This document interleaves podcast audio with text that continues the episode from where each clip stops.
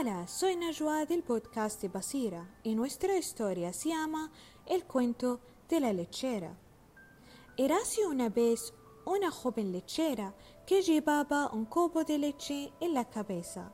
Caminó al mercado para venderla. Durante el camino, la soñadora joven iba imaginando lo que podría lograr conseguir con la leche. Pensó que en primer lugar y con el dinero de la venta compraría un canasto de huevos, los cuales una vez eclosionaran le permitiría montar una pequeña granja de pollos. Una vez estos crecieran podría venderlos, lo que daría dinero para comprarse un lechón.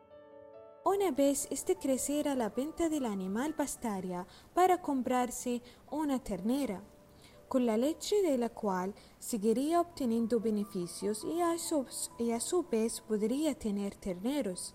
Sin embargo, mientras iba pensando todas esas cosas, la joven tropezó, lo que provocó que el cántaro cayera al suelo y se rompiera, y con él sus expectativas hacia lo que podría haber hecho con ella. Este cuento nos enseña la necesidad de vivir en el presente y que a pesar de que soñar es necesario, también debemos tener en cuenta que ello no basta para lograr nuestros propósitos.